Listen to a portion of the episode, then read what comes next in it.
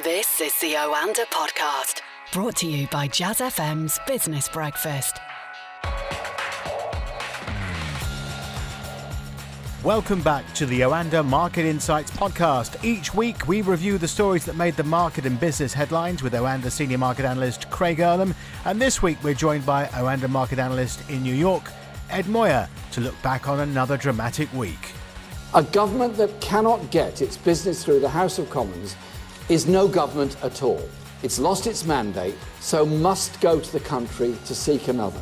In the event that our future relationship or alternative arrangements are not ready by the end of 2020, Parliament will have a vote on whether to seek to extend the implementation period or bring the backstop into effect. We will be leaving the European Union on the 29th of March.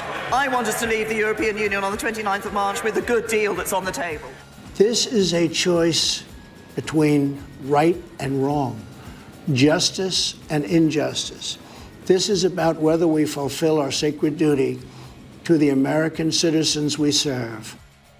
And it's a very good afternoon to Craig in London and Ed in New York. How you doing, guys? I'm doing really good. Great to be on. Let's start with the bounce back we saw this week, Craig. Calm seems to have returned to markets. What do you think is behind this sentiment? More positive signs for the global economy, maybe? Or do you think markets were just too pessimistic in December and this is a return to good sense? I think both of what you've just said is completely accurate, to be quite honest. And the later we got into December, the more that pessimism seemed to be creeping in. It was almost as if uh, we were just reconfirming old positions based on no particular new news. This time last week, we were sat in this seat and we were talking about how good that jobs report was, and it was a, a very good jobs report for December. I'm not convinced we'll see the same in January and February, but it was a very good December jobs report.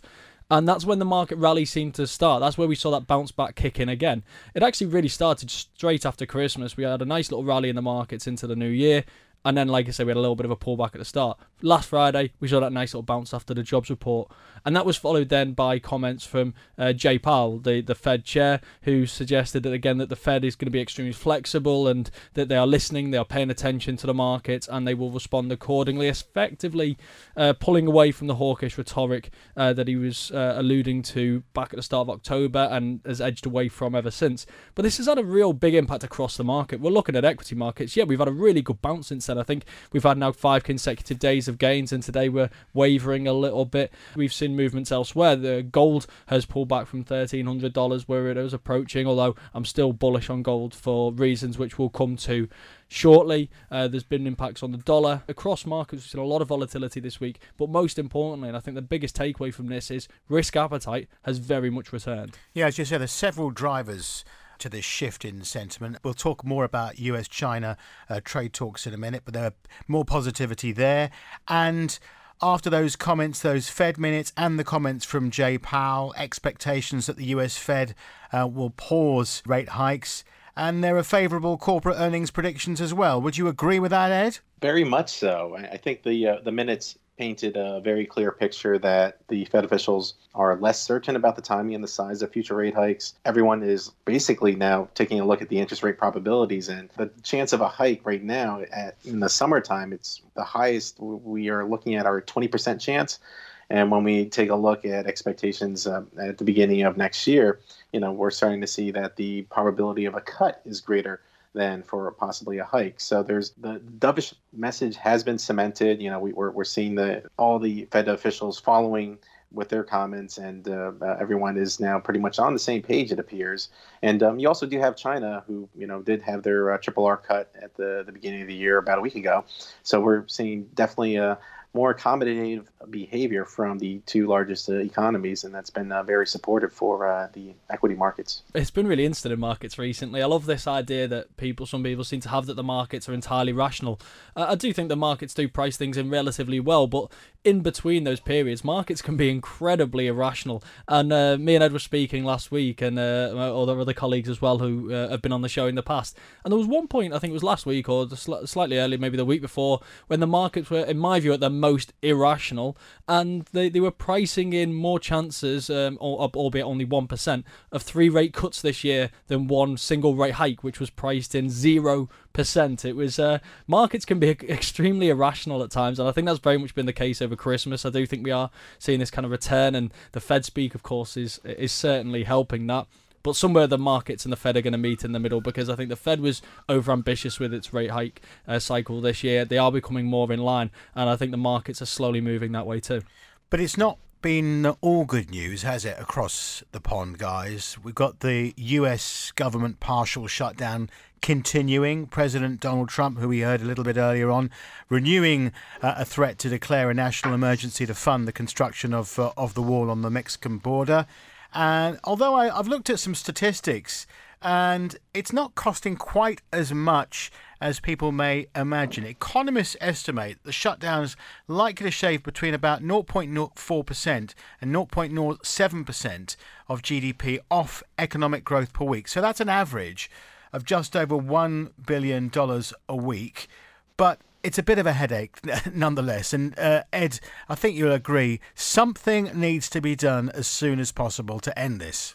Very much so. We're on 20 days, nine hours, and 49 minutes into this shutdown. And I, I think what's really going to grab the president's attention is that the shutdown is going to put in jeopardy the uh, longest stretch of continuous job growth that the U.S. has seen. Uh, the streak of 99 months, you know, could come to an end where with the 800,000 workers that are looking, uh, hopefully, to see this resolved soon. You know, we're we're, we're going to see roughly, I think it's about just under 400,000 that would hurt that number for uh, the next employment report. So uh, the expectations are that you know typically these partial government shutdowns they last anywhere from one to three weeks uh, the longest one on record was just over a month as both sides seem firmly maintaining their, their stances uh, you know eventually uh, politically it is something that um, we will have to see uh, someone break. And um, right right now um, uh, the, the, the expectations are that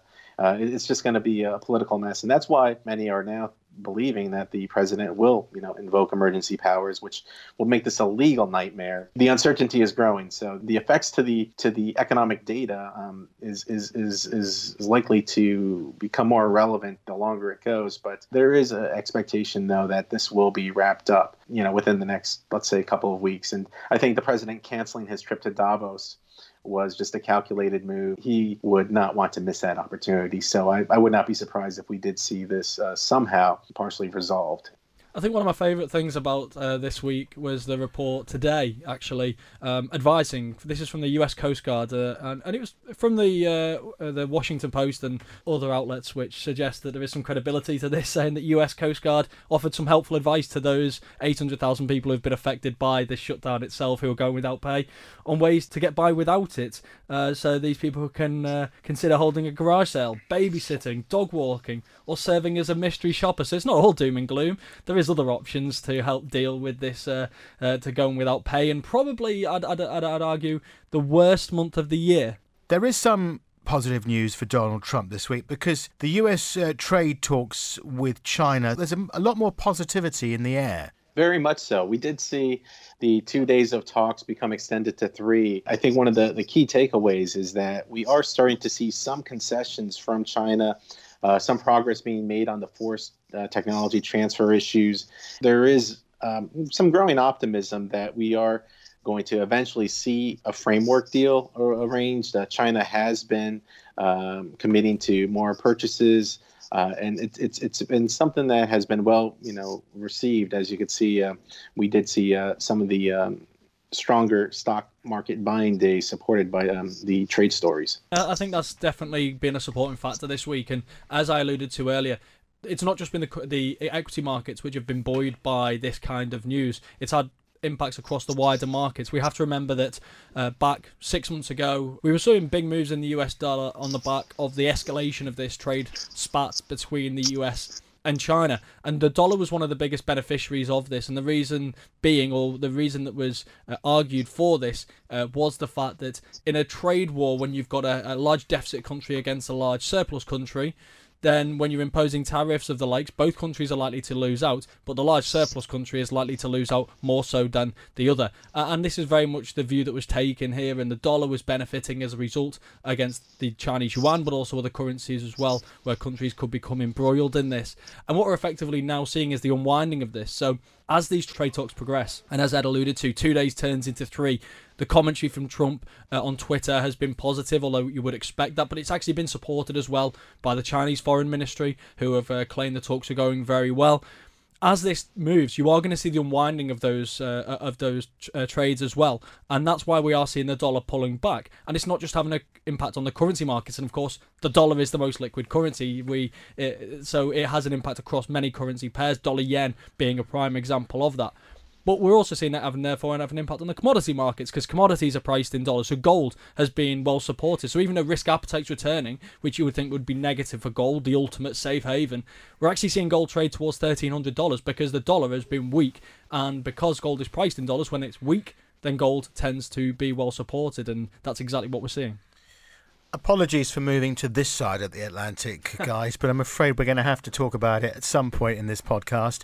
Though uh, I wanted to start with Jaguar Land Rover, though, because it does have a China connection. Big job losses at Jaguar Land Rover, and there probably will be more.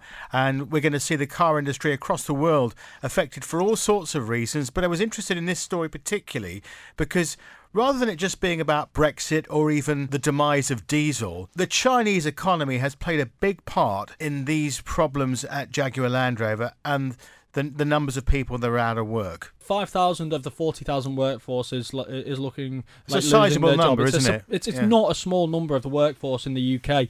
This is massive news, understandably. And like you say, we many people will point to Brexit and say that this isn't a coincidence, and it's not. It may be Brexit, you could argue, is the straw that breaks the camel's back.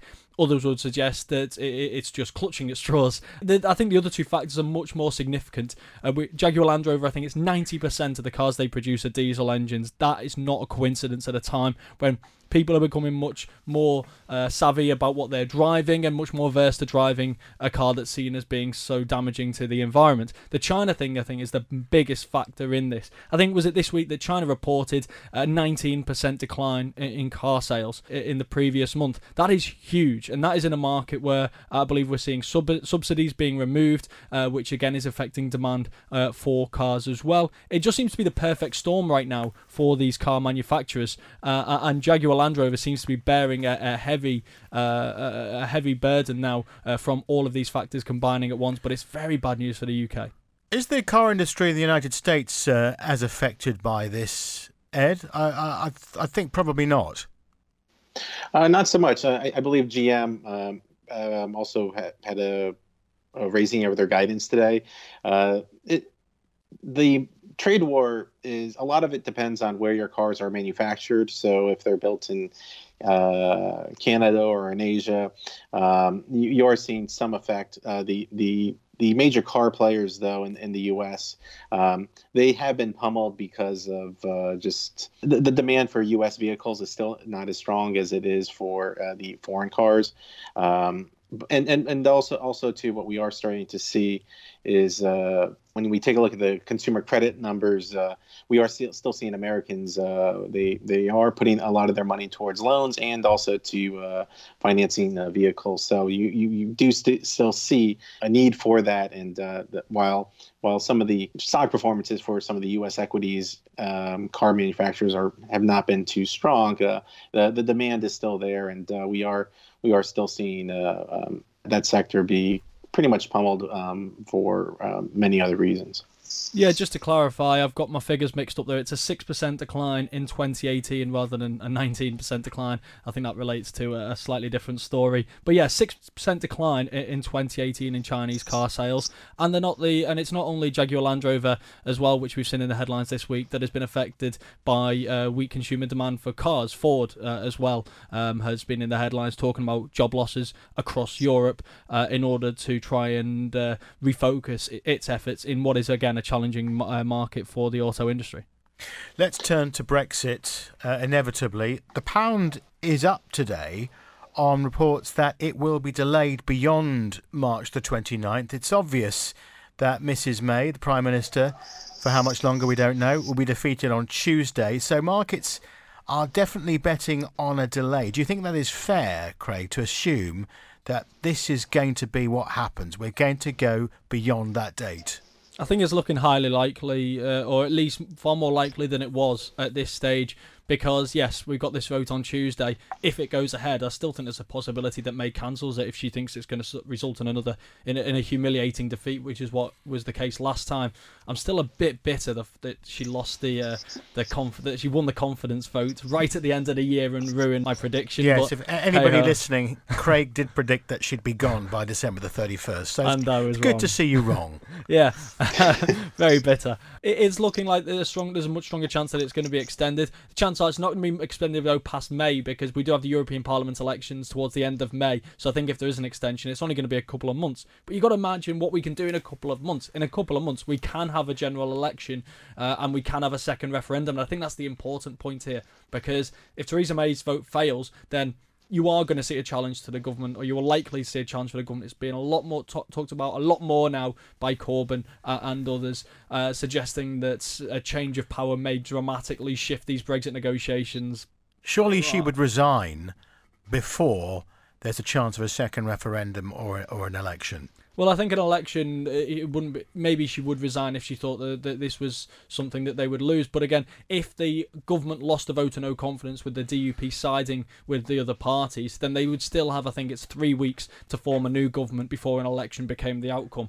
And in that interim, she could then resign uh, and allow another leader to try and convince the DUP that they have them on their side and that they will look after them in these negotiations. And a second referendum as well. This would this would be the result of Parliament grabbing back power, as we've seen examples of uh, this week uh, on two occasions with the two votes that she did lose. The one of which was relating to preventing her, trying to prevent her uh, going down the road of a No Deal Brexit, which is only which is sketchy as to how successful it is, and the other reducing the time that she has to um, to come back to Parliament with a Plan B from three weeks down to uh, three days. So that's a significant uh, loss from her perspective as well if if these things do happen, then yeah, you wonder how she can possibly stay in the job. But it's looking increasingly likely that we are just going through this checklist of events that ends up with a Theresa May, style deal. Because I still don't understand looking at this Norway Plus option how this is better.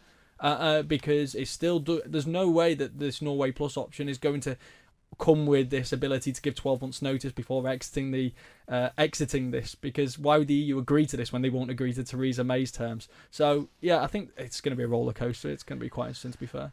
What's the view at the moment from across the Atlantic Ed on uh, our troubles here in the United Kingdom? The first thing that we're looking at is cable and it is amazing how resilient it has been. It's been uh, it's trading right around 128 and despite I don't. I don't think there's a single analyst that is calling for uh, this vote to pass uh, on Tuesday.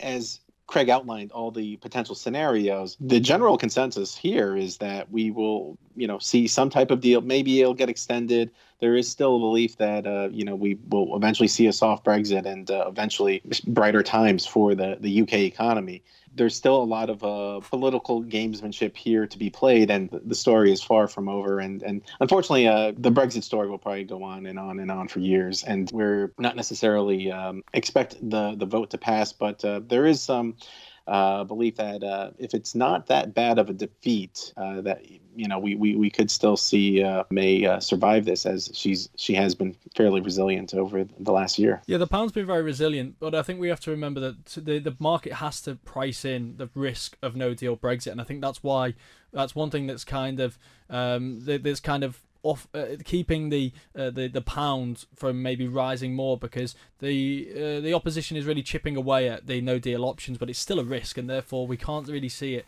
um, move too much higher. But then equally, the chances of a no deal Brexit are slim, and we keep talking about this accidental no deal Brexit. Now, correct me if I'm wrong, but if two thirds, if not more, of MPs in Parliament are, are strongly against no deal Brexit and the UK, as the ECJ, the European Court of Justice, ruled, has the ability to unilaterally withdraw Article 50 if it so wishes, and the EU is against the no deal Brexit.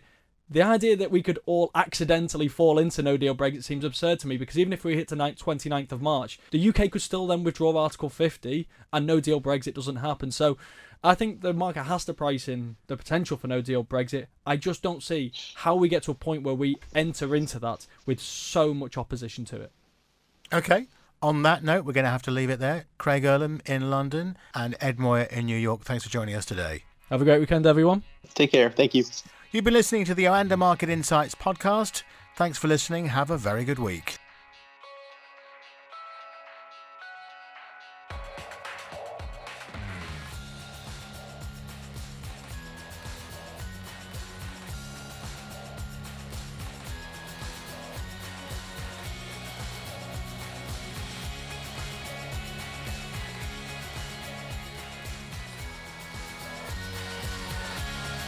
Was the Oanda podcast from the team behind Jazz FM's Business Breakfast, a daily early morning 30 minute briefing for the day ahead. On air from 6 a.m. Listen to Jazz FM on DAB, online, or just ask Alexa.